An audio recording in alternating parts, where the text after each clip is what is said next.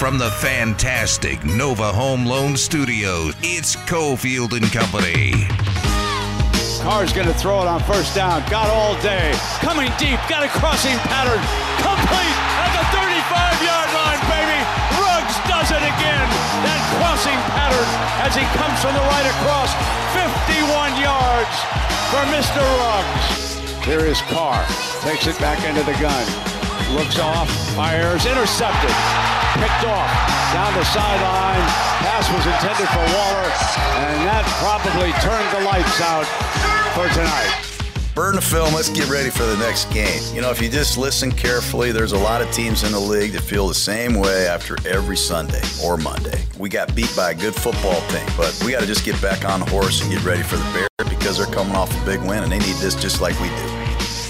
It's time for Cofield and Company with Steve Cofield on ESPN Las Vegas. Here we go, five o'clock hour on a Tuesday. Nova Home Loans is the location. Man, there's a lot of fanfare uh, before this Red Sox Yankees games. Yankees game. It's at Fenway. Uh, Jerry Remy, who's sick right now, he's the uh, Red Sox analyst. Uh, he's out there, so the crowd's going freaking crazy. Uh, Eckersley is out there. No David Price, so Eck is safe. Remember that nonsense from a couple of years ago. So uh, I think Jerry Remy's throwing out the first pitch. There it is. Nice throw. Eck catches it. So uh, a lot of buildup for this game. A lot of hype. Fired up. Yankees, Yankees, Red Sox in the postseason, of course. Just imagine what it's going to be like for Giants Dodgers. If it happens. It's happening. Dodgers have to win tomorrow It would be hilarious if it doesn't. in their wild card spot. It'll be crazy, but I, you know, complaining about the playoff system, it is what it is. And uh, Oh, listen, in in the oh, it- well, it's well, not what it in the old, old, old, old days, uh, the second place team wouldn't even have been in the playoffs. So, but what they've done here is they shoehorn in that extra wild card. So now you can have a scenario where one team wins what 107, 105, whatever it was, um, and the team that finishes in second place could have a one and done experience in the playoffs. yeah, but if this Dodgers team loses and they're not in the next round, the format's changing. You think? Oh yeah, baseball's not going to put up with that. What? Not for the Dodgers. Really? You think the Dodgers are that powerful with Rob Manfred? You think Yep. Rob Manfred's going to get it? Not get it. He's going to do whatever it takes. So what do we do? Like three of five for the wild card, Or and he'll right? do For the of second wild card, is it three of five? He'll do one of those old old things like, hey, if you win at least hundred games, then a team has to beat you four times in a row in the wild card. Oh, okay. They'll do some nonsense to. And I miss I misstated that. For the wild card, it would be Yeah. you know now you do a series instead of one game. That's always been a little bit troubling. All right, big five time. Battleborn Injury Lawyers presents the Big Five at Five. Number five. Uh, interesting tweet today from a guy named Darren Heitner, one of the uh, many legal analysts who've emerged around the country. A dude out of Florida, an attorney, says every member of the UNLV men's basketball team will be provided a $500 per month car allowance for one year from Findlay Toyota, a, uh real estate company. And it says here other Southern Nevada supporters. BPS Athlete is facilitating the NIL program. So, what's been the running joke all day around the country in reaction to this tweet? uh, that finally UNLV players are allowed to get, be given cars legally. Uh, the running joke has actually been a reference to Tark. Sure. Yeah, because that's what most people know about UNLV. Um, this is good. It's very good for recruiting in the future. I will also say, I think any program that expects to be a top 50 program to recruit at that level has got to have a car deal for every player on the roster. Believe me, I was already writing back to friends to about my school. I'm like, uh, they better all get cars. Like this has to be commonplace if you're a top 50 program. Yeah. Uh, it's $500 a month allowance.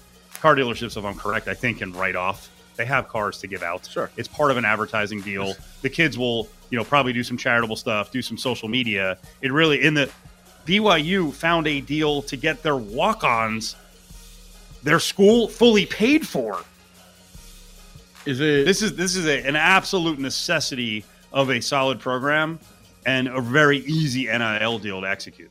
you're making all the points that are relevant and you know apropos to the we situation. have to go back to jokes. Uh, it's not even a joke. Yeah. I, I'm I'm dead serious about this, and I don't know if it's something wrong with me or what it is.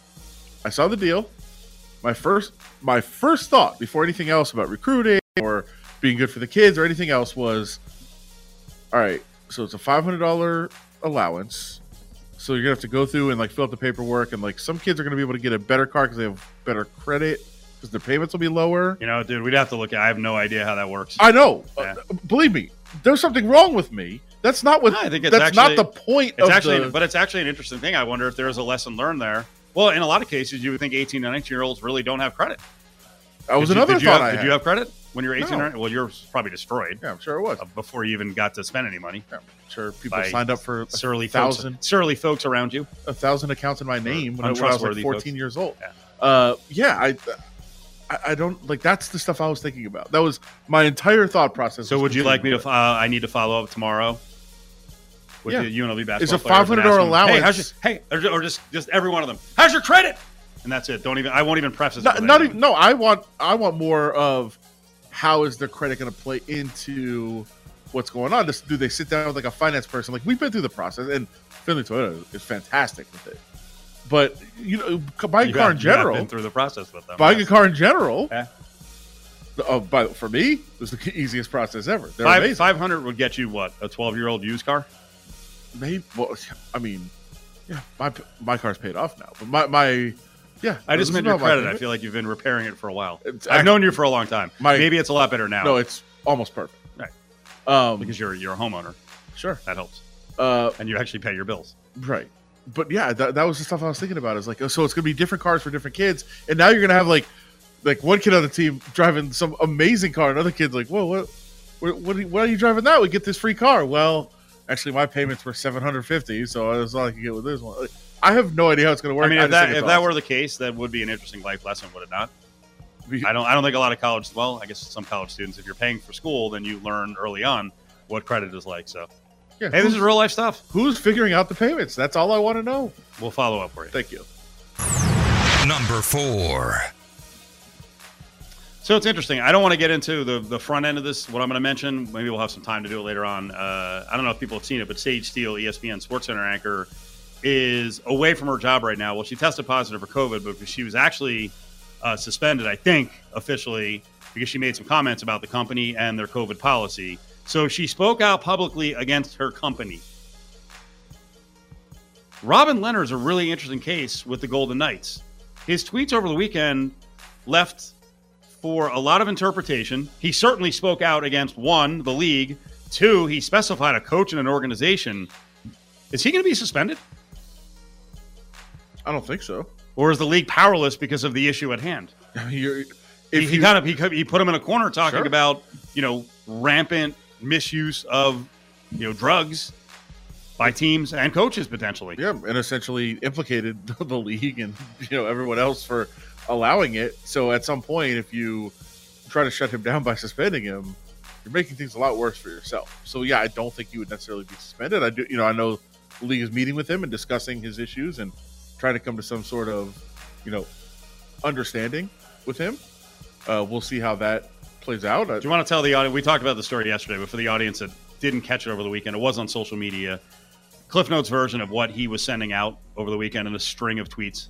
Yeah, it's, it's it's mostly, and I listen. I was all on Raiders this week, so um, I didn't dive very deep into what it was. But as I was seeing his tweets pop up, he, he is, well. First of all, he has a problem with the NHLPA in a lot of ways. He's it started over the Jack Eichel situation, where he had the problem with the NHLPA last year, where he was told if he gets vaccinated, the rules are completely different.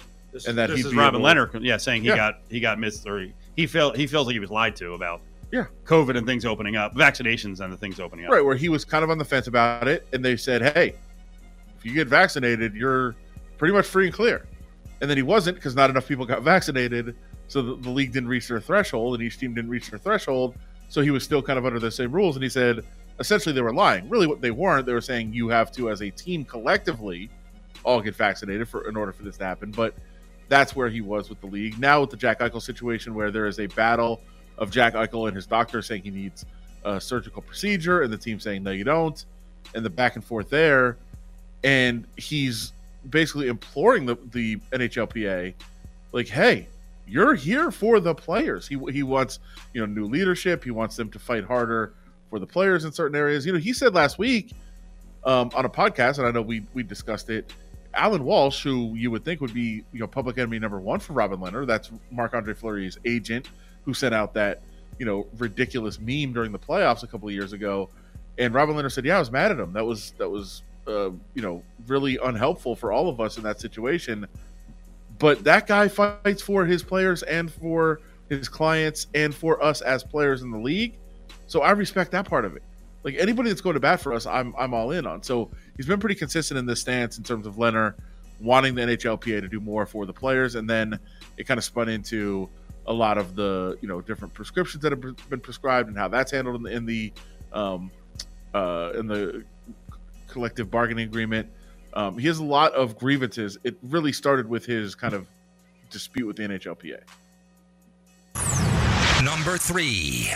One of the stories of the game last night Raiders lose 28 14, but Darren Waller gets hit with a taunting penalty, catches a pass, goes to the sideline on the uh, Chargers sideline, spikes the ball.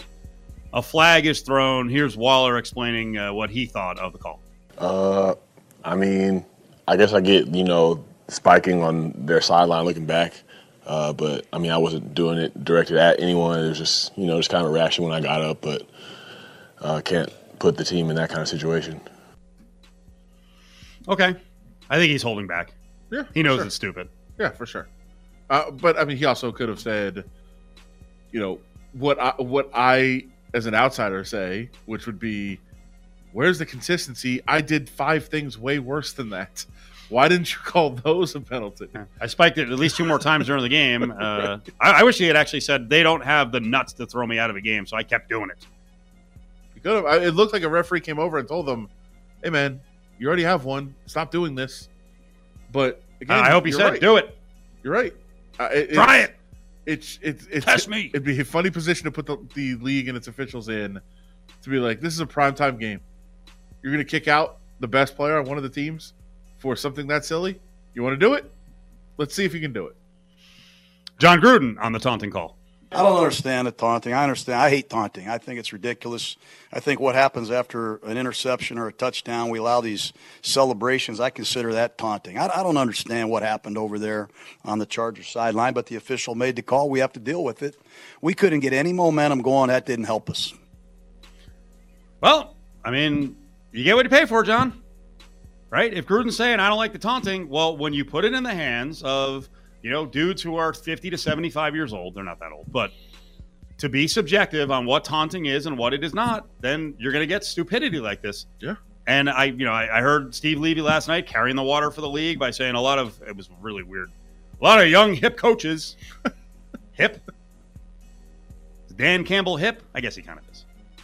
Brandon Staley hip, maybe. But anyway, Levy said a lot of young hip coaches were behind this as well, like Kevin Stefanski and Brandon Staley. But you know, for all those coaches who were against the taunting thing, again, think it through.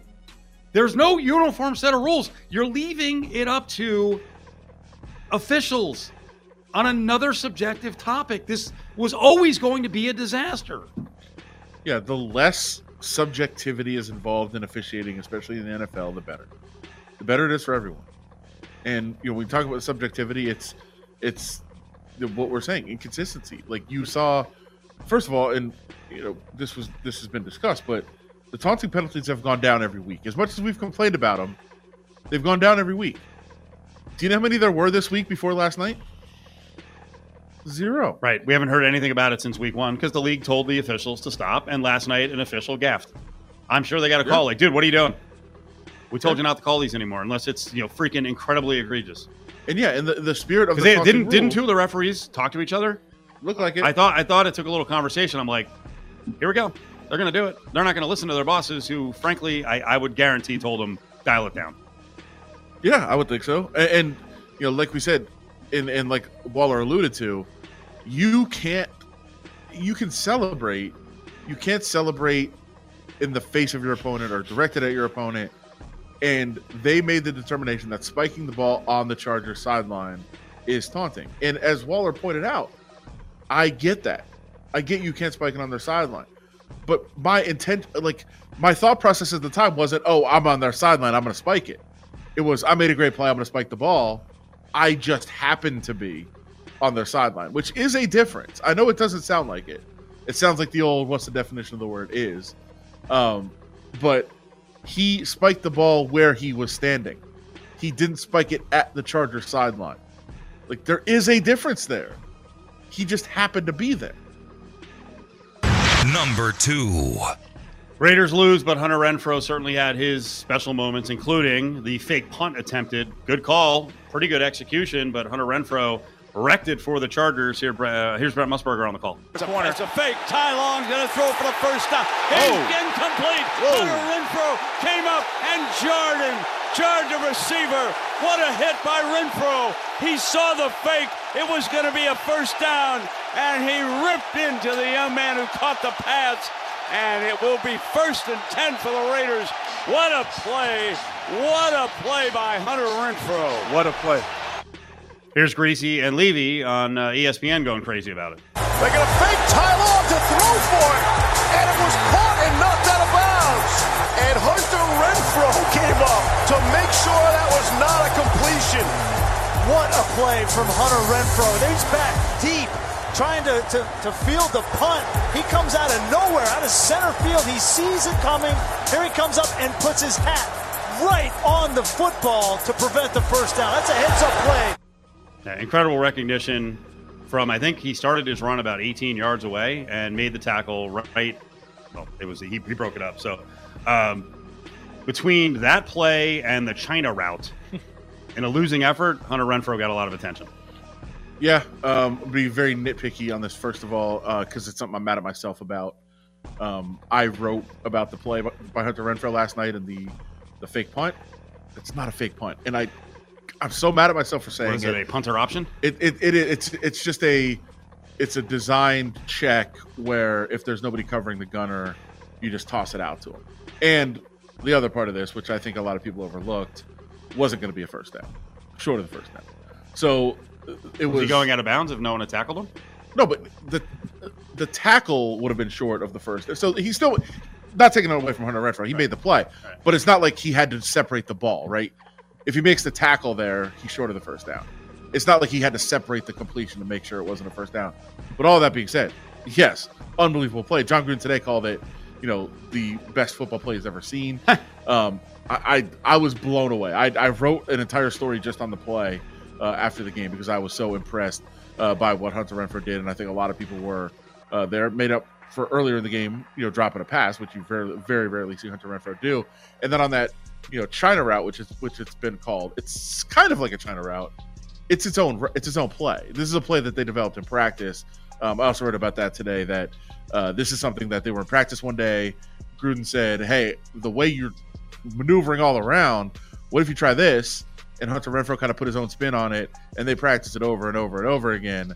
It's a, it looks like it's chaos, but it is a planned route that they're running. They ran it last week against Miami, got a touchdown ran it yesterday, got a touchdown again. It's very, very effective. And obviously, I think, as Hunter Renfrow has kind of alluded to without directly saying it in the past, the beauty of it is that it is now going to be very, very well scouted.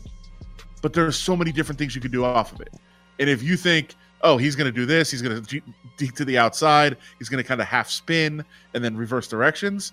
What about when you just you go do that and then everybody's like, oh, he's, he's reversing, then you just stop there easy completion right out to the side. Like there's so many things that you can do off that route that it's going to be very difficult to scout it. And and I think you're seeing you know other teams. You're going to see other teams try to pick up the same route, try to do the same thing. Um, it's incredible uh, what that guy's been able to do in a short period of time in the league, and and he is making an impact each and every game, whether he has big numbers as receiver or not. Number one. All right, coming up, number one after the break, we'll uh, talk about the loss last night, some other elements of the game, the offensive line. I thought some real good positives on the D line. Some guys emerged and made some big plays, but how worried should Raiders fans be about this first loss of the season? I know it sounds crazy, but you're talking about a division with the three and one Broncos, the Chargers. Now you've dropped a game to, and we know the Chiefs ain't to freaking finish, you know, two and fifteen. It's the Big Five at Five, brought to you by Battle Born Injury Lawyers. If you've been injured, call Justin Watkins at Battle Born Injury Lawyers, 570 9000. Go back into the gun on this third down. Takes it back, looks in the end zone, looks for a crosser, throws deep corner, jump ball, touchdown! Jackpot, baby! Raider touchdown! Darren Waller! Yeah, baby! Cofield and Company is on the road at the Nova Home Loan Studio. Ball over the touchdown there. You know, that's been interesting too, the development of the last three weeks. Everyone kind of almost like poking fun at the Raiders for targeting Waller too much. Now they're having trouble getting the ball to him as easily because teams have adjusted. Uh, listen, injury wise, this team is is dealing with some stuff right now. And yesterday it got real ugly for the defensive backs because Arnette came in after Mullen went out. Arnette goes out. Do we have any clue on the severity of either guy? No, um, but the way Jon Gruden was speaking today, I think there's definitely concern. He wouldn't get into detail, um, as he likes to say on Mondays. This is Tuesday, but it's a Monday uh, for Raiders purposes. Um, still waiting testing results, which usually isn't true. Um, but I followed up and said, "How much concern do you have that any of these are long term?" And he said, "Yeah, a lot." Yeah. Uh, he said, "I don't want to break any bad news today." Ooh. So that didn't sound promising. Well, good news, I thought, for much of the game, until it was kind of used against them, was the play of the defensive line. I mean, they, you know, we, we were, I was touting how much better the Chargers' def- uh, offensive line is, and Slater's good, and he had a good game yesterday, their rookie. But, uh, but that right tackle, you know, he's in for Bulaga. He is, he's not good, uh, and he got he got beat up and brutalized much of the game. But they got a lot of pressure from other guys. Um, boy, this was nice. Let's play a couple of sacks in a row here by Philon. Justin Jackson, play action, hit on the back. Herbert is slammed to the ground. Sacked back at the 48 yard line. He was taken down hard that time, and that was Darius Philon, who's been a huge addition as a defensive tackle. Herbert to throw, gonna be sacked. Down he goes, and that is that man again. Darius Philon comes up with the sack and the Chargers will punt it away, and the Raiders are climbing back in.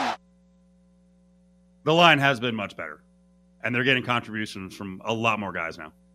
Yeah, for sure. I actually thought uh, yesterday wasn't great overall. I mean, Philon. Well, had, the uh, problem the problem was, uh, and I don't know who you lay the blame on. They were getting so much pressure in the third and into the fourth when they couldn't make the 52 yard field goal. Carlson missed. You take over on the 42. All of a sudden, the, the Chargers were like, all right, you're going to come at us, ears pinned back. Now we're going to counter. And it was just Ekeler, freaking Rountree, Ekeler, Ekeler. And I mean, they just killed him with the run game. Yeah, and I, I thought going into the game that was going to be what they did. I think it took a little longer to get to it than I expected. But I think you're going to see teams, even teams that don't particularly commit to the run, because you've seen Chargers games this year. I know you pay attention to them. They don't run the ball. And I think they came into the game yesterday and said, all right, if you as as the Raiders want to just put your heads down and go every single down and just get after the quarterback every play, we're running right at you. And I think the the Chargers tried to do that. It's not their strength, so they didn't do it the whole game, but they did it. They were consistently trying to run the ball, and then as you said in the second half, they really started to run it well. Ekeler got over 100 yards. That's the first time he's done that this year. Um, they were and Rountree was running the ball very well. Uh, I think teams are going to start to do that more and more. Is you know not only does it make the make the Raiders try to play the run with those you know those front four, uh, but it also slows them down when you're trying to pass the ball. Right, you, you have to be much more concerned uh, with play actions and things like that because you you do have a running game going against them. So I, I do expect to see more of that going forward. Get that mortgage tuned up right now. 877 700 Nova is the number to call at Nova Home Loans. Play action. Carr's going to throw it on first down. Got all day. Coming deep. Got a crossing pattern. Complete at the 35 yard line, baby. Ruggs does it again. That crossing pattern as he comes from the right across. 51 yards for Mr. Ruggs. From the fantastic Nova Home Loan Studios, Cofield and Company is back. I love Brent on the calls of Ruggs. Like he clearly was frustrated with Ruggs last year, and every time he does something, he's like, "Yeah, there he is," and he always says, "He's like, finally!" Like, okay, he's coming along. He had three catches for 60 yards last night. He drew a PI. Uh, also, there was another penalty on a, a pass that didn't connect, where Carr was on the run, um, and Bosa wound up rocking him. Drew a penalty. So some positives to talk about, some concerns as well. Tim Cates covers the Raiders. He's on the uh, pre and post and halftime for Compass Media Networks. And Tim joins us here in Vegas. What's up, Tim? How are you? Steve and Adam, how you guys doing, guys? We're good. Mixed bag last night. You know, the Raiders did some good things, but in the end, they didn't win the game. They lose 28 14. Well, let's concentrate on some positives. First of all, what we were just saying about Ruggs, like it's it's coming here. The trust level is coming here, and other teams. And I, you know, I noticed Griese was saying it all game. Like, you know, if you let this guy get a free run off the line, you are dead meat. Yeah, and this is about time for Henry Ruggs. This is a guy, as you mentioned last year, didn't live up to the uh, the hype as a first round draft pick, but certainly fitting into this offense very nicely, getting more targets, getting more catches now. Last night, the three catches for 60 yards, uh, most of which came on that 51 yard uh, uh, catch that he had downfield. But they got to get him more involved in the offense. You look what the Kansas City Chiefs do with their speedsters. Look what the Rams are doing uh, down here in LA with uh, their wide receivers, DeSean Jackson and crew you got to get the ball in their hands because when they do, good things happen after the catch. It's just a matter of getting him more touches, I guess. So I've seen two kind of schools of thought on suffering the first loss yesterday. One is, hey, they're still three and one. You know, th- there's there's plenty to like about the starts of the season. Uh, now they just put that one behind them and move on. And the other school of thought is, all the flaws that the Raiders showed in their three wins have finally caught up with them. People have figured it out and now this starts the downfall. Wh- which side of that are you on? I think I'm a combination of both. One, I think you look at the three and one record, as you said, and say, hey, you're lucky to be three and one. You got a win on the road in Pittsburgh. You had two overtime wins at home. You take them, no matter how you won them, but you take them and you, and you keep moving on. At the same time, I think some of the things that went wrong in those overtime games, especially uh, uh against Miami, are, are starting to rear its ugly heads, and they did last night, especially the offense, the, the offensive line, and their struggles really at the guard positions. I mean, Jordan Simmons has signed a couple weeks ago. He's now playing a lot of snaps at the guard position. Uh, the injury to Richie Incognito has been one that's really hampered this team. Alex Leatherwood is not lived up to the uh, first round pick level that uh, so many people thought about him coming out and placing right at the right tackle to start the season. He struggled last night against Joey Bosa. They had to bring a tight end, sometimes two tight ends, in to help him uh, in, in pass protection and run protection. Um, you know, they've struggled up front, and those are the things they were able to get around in wins and make some big plays against Miami and win in overtime like they did against Baltimore. But the fact that they've kind of reared their ugly head now and they caught up to him against a really good Chargers team last night, I think he kind of go go back and say, hey, we're happy to be three and one, but these are the things that we have going on that are wrong, and these are the, the struggles that we're having on both sides of the football, and they needed to address these. And how do you address injuries? How do you address a uh, lack of depth at some positions because injuries? I mean, last night they're down to what Amik Robertson playing playing cornerback. I mean, uh, Trayvon Mullen gets hurt, and, and Arnette gets hurt, and Nate Hobbs gets a, a head injury. I mean, you lose three cornerbacks in the game. You don't only have somebody on the roster when you when you when you have 53 out there. So uh, they're to have to figure it out pretty quickly here, and it's hard to address injuries at this point in the season. We mentioned the offensive line. Obviously, that's a big topic of conversation. Uh, a couple spots on the offensive line just haven't been good, and part of that is injury, part of it is inexperience, part of it is just ineffectiveness. Uh, how much, I guess, optimism do you have that it can get better? Well, you got to hope that it gets better quickly, and you got to hope that you know guys like Alex Leatherwood. And I, I don't mean to pick on him, but you know this is a guy who some thought was a great pick in the first round, where the Raiders got him. Thought others have the school of thought that they reached really high to go get him, and so expectations are really high on this guy to go out and prove Mike Mayock and this Raiders front office right for what they were able to do in picking him when they did. And you put him in there at right tackle, and you know it's been a battle at sometimes. He, he's looked okay. He's looked really good at times, and at other times he's struggled. And last night, you know, a lot of people struggle against Joey Bosa, but last night he really did struggle against Joey Bosa, and there was a one-on-one matchup. He was just getting beat. Uh, whatever Joey Bosa was doing to him, he was just getting beat, and he couldn't figure it out. And so they brought a tight end in. They bring a fullback in and try to chip him as well. They tried a couple of things to help out Alex Leatherwood there. The struggles that he's going through here now sort of reminds me of Kolton Miller a couple of years ago when they picked him out of UCLA. Um, a lot of people thought it was a reach at the time then, but certainly Kolton Miller's turned into a really good left tackle. I mean, Pro Football Focus graded him out as one of the best offensive uh, left tackles in the NFL this year as far as not giving up sacks and, and per snap basis. He, he's done a really good job and has gotten better the last couple of years. You just hope that Alex Leatherwood trends that way, right, as, as just like Kolton Miller, but unfortunately, guys, he's got to do it a little quicker than Kolton Miller did. He hasn't had the luxury of doing it over the last two or three years. The Raiders want to win now, and they need a guy like Alex Leatherwood to get better week to week. Were you shocked and horrified like the rest of America about Darren Waller's celebration on the sideline? Shocked? Not at all. I mean, what do you do? No, spin the kidding. ball? I'm kidding. I'm just saying Yeah. if you're gonna throw Yeah. if you're gonna throw a flag on such a, a ridiculous moment, it just makes no sense. Yeah, I, I don't get it because you see it a lot. A wide receiver will make a great play um, and run three or four yards down the field, and he spins the ball. I mean, this was just a harmless catch the ball on the sideline. The play takes you out of bounds.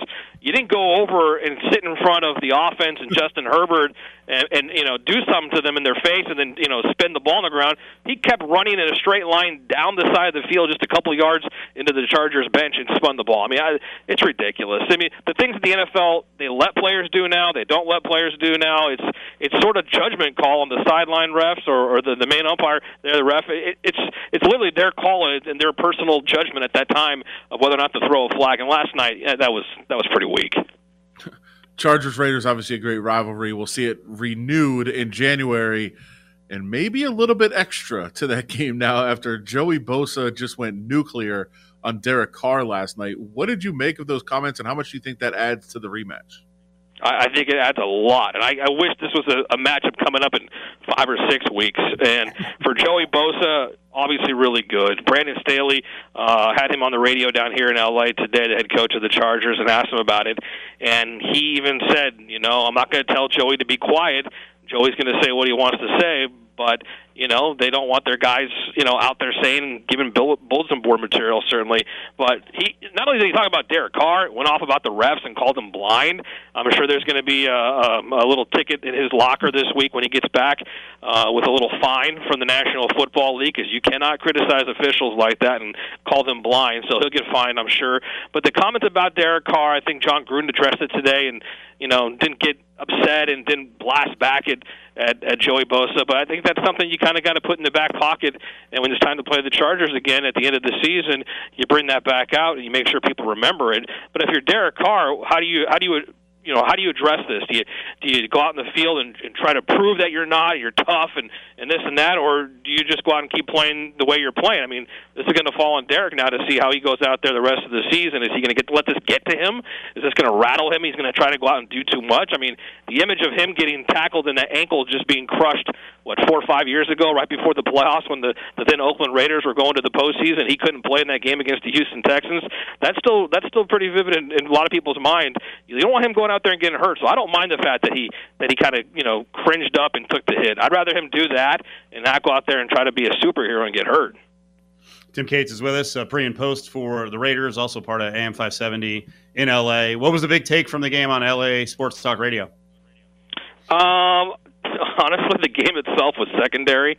Uh, it has been all day. The weather and the fact that there was a 35 minute delay because of weather here. I mean, we've had not even five inches of rain. I mean, you you guys know this. You don't get rain there either. We we get no rain here in Southern California, and the fact that all of a sudden the clouds came over Southern California and it just erupted over Inglewood and the west side of LA and uh, all over parts of LA County, and they had to delay a game in this five billion dollar stadium Monday Night Football. The commissioners there, everybody's excited.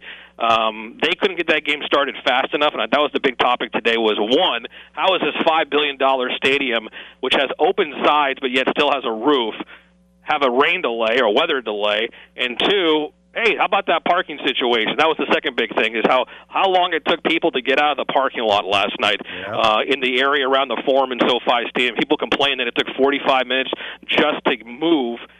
Take about an hour and a half just to get out of the area. That uh, that needs to change. So the the game itself, guys, was secondary. And let's be real, it's because the Chargers won, and the Chargers are like the Clippers in this town. They're the second team behind the Rams. You can make a case they're the third team behind the Raiders as well. So the game itself was a backseat to the traffic and the weather. There's not much they can do about the roads, but did people blame uh, lack of organization on just exiting in the parking lots? Was it just poorly run? Uh, last night, I, I kept hearing from people today it was that fans just didn't want to leave. They wanted to celebrate, or not celebrate, just keep kind of partying, I guess, after the game was over. Uh, they partied and tailgated hard. A lot of Raider fans there. I heard 80% were all Raider fans. You can certainly hear it.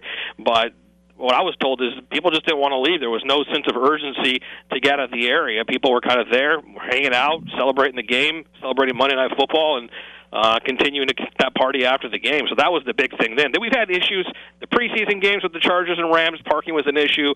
Um, they seem to have fixed it up and, and had some sense sense of uh, plan as far as which direction cars are going to go to get out of that little small area.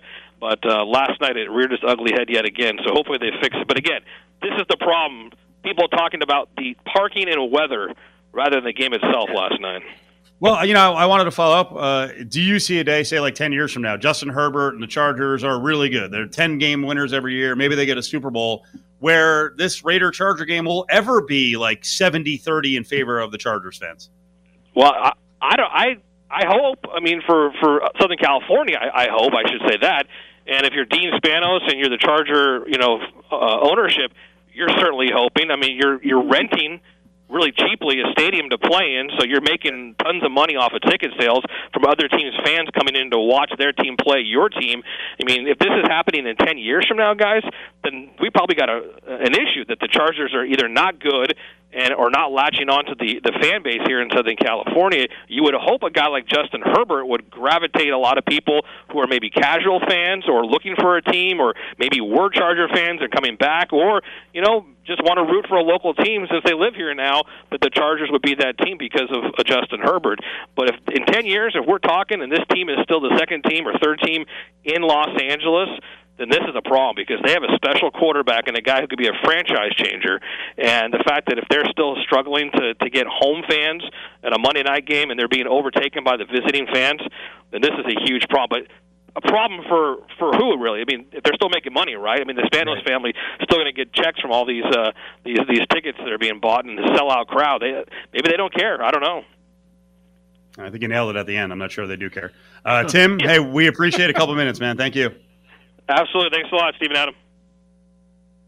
Yeah, not to be mean to the Spanos family, but uh, if they cared, they would have gotten a deal done in San Diego, which could have been done. But I think the ultimate goal all along, which I, in a lot of ways I can't blame them, the value of the franchise doubled, if not tripled, going to LA. But uh, this is what they signed up for. I said it yesterday. I'll say it again a billion times. They knew this was going to be the case when the Raiders came down there. LA Raider fans were going to take over SoFi Stadium, and they're going to have a tough time I think it's a legit question. I, I don't know if 10 years from now, even if Herbert and the Chargers are really successful, that they're ever going to go beyond a 50 50 balance uh, with that crowd. Right now, 2 nothing wild card game, 2 nothing Red Sox. Uh, in the second, they have a runner on second base, so they're threatening again. We'll give you an update before we get out of here on that and also some uh, goings on. Uh, another NIL deal to actually uh, mention real quick with UNLV uh, running Rebels. The show never ends. Watch the Cofield and Company late night pod tonight at 9 o'clock on YouTube or at Steve Cofield on Twitter. Cofield and Company presents. Hey, hold on, hold on, hold on, hold on, hold on. Bag up, bag up. Grab Bag. Don't touch it. Don't even look at it. Only on ESPN Las Vegas. Stick your hand in there, Dave. So many great giveaways on Cofield and Company. We got more tickets for the Shriners Children's Open. That's on Saturday. The tournament's longer than that, but we have Saturday tickets. PGA Tour is in town. TPC Summerlin. Brooks Koepka, Kevin Na, Louis Oosthuizen, Hideki uh, Matsuyama, uh, Patrick Reed, Adam Scott, Charley Hoffman. Very familiar names to uh, Rebel fans on the back end there. Two tickets right now 364 1100, caller 7 364 1100. You can get your own tickets at ShrinersChildren'sOpen.com right now, 364 1100. Ari will hook you up with some golf tickets as the PGA is on the ground in Las Vegas. Stick your hand in there, Dave. Hmm, where do I go next? So much going on here, so little time. Hey, you know what I got to do? Real quick, can we do a taste test? Sure. So I was at a convenience store up the road. Um, I, did you see the uh, John Oliver? What's the name of the show last week tonight? Yeah. And they had the voice guy freaking out over an, yet another pumpkin spice option. You remember what it was? No. It was seltzer. Oh, that's right. Yeah, I wanted to have it. Okay. You got So- it? Oh, good. I got one. I guess you can wipe wipe off. Uh, you can, I'll wipe uh, your residue off with a mask. Actually, yeah, you can pour it in a cup. Right. This is non-alcoholic for the FCC. Give it a try. I think I'm already in. I don't even have to try it. I've got another one because it's actually a variety pack. It's the flannel pack. Uh, this one sounds like the grossest one possible. It is the toasted marshmallow. So we're doing. No, I mean, we're, 100%. We're trying things. I'm going to have to do the can, sorry. No one speaking. It actually does taste like pumpkin spice. All right, try the toasted marshmallow. it sounds like give it a try. It. Give it a sounds try. Sounds like it destroyed you. Whoa. I mean, it does take like it, it is amazing the artificial flavorings in these things. Oh, you really, uh, you really wanted to? What are you doing? Four and five drinks of it? All right, take it easy. No, I just I wanted to clear out the cup so I could pour Oh, okay, marshmallow into it. Let me smell it. All right. So marshmallow and pumpkin spice seltzer, and we're both seltzer junkies now. I don't like the can of the toasted marshmallow. Oh, you don't like the colors? No. We could probably stagger the drinking. All right, the pumpkin spice, I'm in. I really, But I'm a, I'm a pumpkin spice junkie, so anything with pumpkin spice. If I don't have pumpkin spice to drink, I'll just nibble on a candle. I don't care. I really Love it. want to like the toasted marshmallow. I know you do, but that's rough. I'll say this. It's a little too sweet. Some of them, that's the problem with the seltzer. Some of them are just too sweet. I'll say this. I feel like it kicks in like later. Is that good, or bad? No, the the good, the marshmallow part, the good part, That's what I thought too. kicks in a little bit later. Okay. All right. Well, there you go. I'm o- I'm okay with it. I don't feel like I got hosed on this variety pack. What these are the only two? Or there's more. There's like an apple, and I cannot remember the fourth, but I figured I didn't need to bring up four. You brought you brought a whole case of them. Yeah. You know, you can't get them. I don't think they do tall cans. I know you love the tall cans. I don't think they're doing. If they did, the, if they did the pumpkin spice tall can, I'd be on that. I'm finishing the marshmallow one before I. I told you they completely screwed me on the uh, what is it, the Natty Light ones, Yeah, like House Rules, and uh, I forget the other names. They're you know they're pretty good. Like you can't find them anywhere. I, you, you just keep tough. you just keep going. You get It's marshmallow tough. over and over again. it's tough to get the marshmallow one right. Uh, for anyone out there, we'd like an NIL deal on this. Yes, That would be nice. I'd for push sure. it. Stick your hand in there, Dave. Uh, speaking of that, so we were talking about UNLV Run Rebels uh, all get an allowance courtesy of Findlay Toyota and some other sponsors. Uh, that can be used on a car, or this is an NIL deal, or just to you know offset any expenses they have. So that's kind of cool. That's a deal that came down. Which, by the way, I I'm guessing that that was actually because it's multiple sponsors that it was facilitated by someone like Bill Paulos, one of the big benefactors of the program. So he does a great job around running rebel basketball. Oh. That's a guess. I would definitely like to get like a 50-50. Like get a car, like 250, and then 250 like cash. And then you can spend 250 on seltzers Yeah. if you're if you're of legal age. mostly the marshmallow one. All right, good deal. Back in there. Stick your hand in there, Dave. How about this one?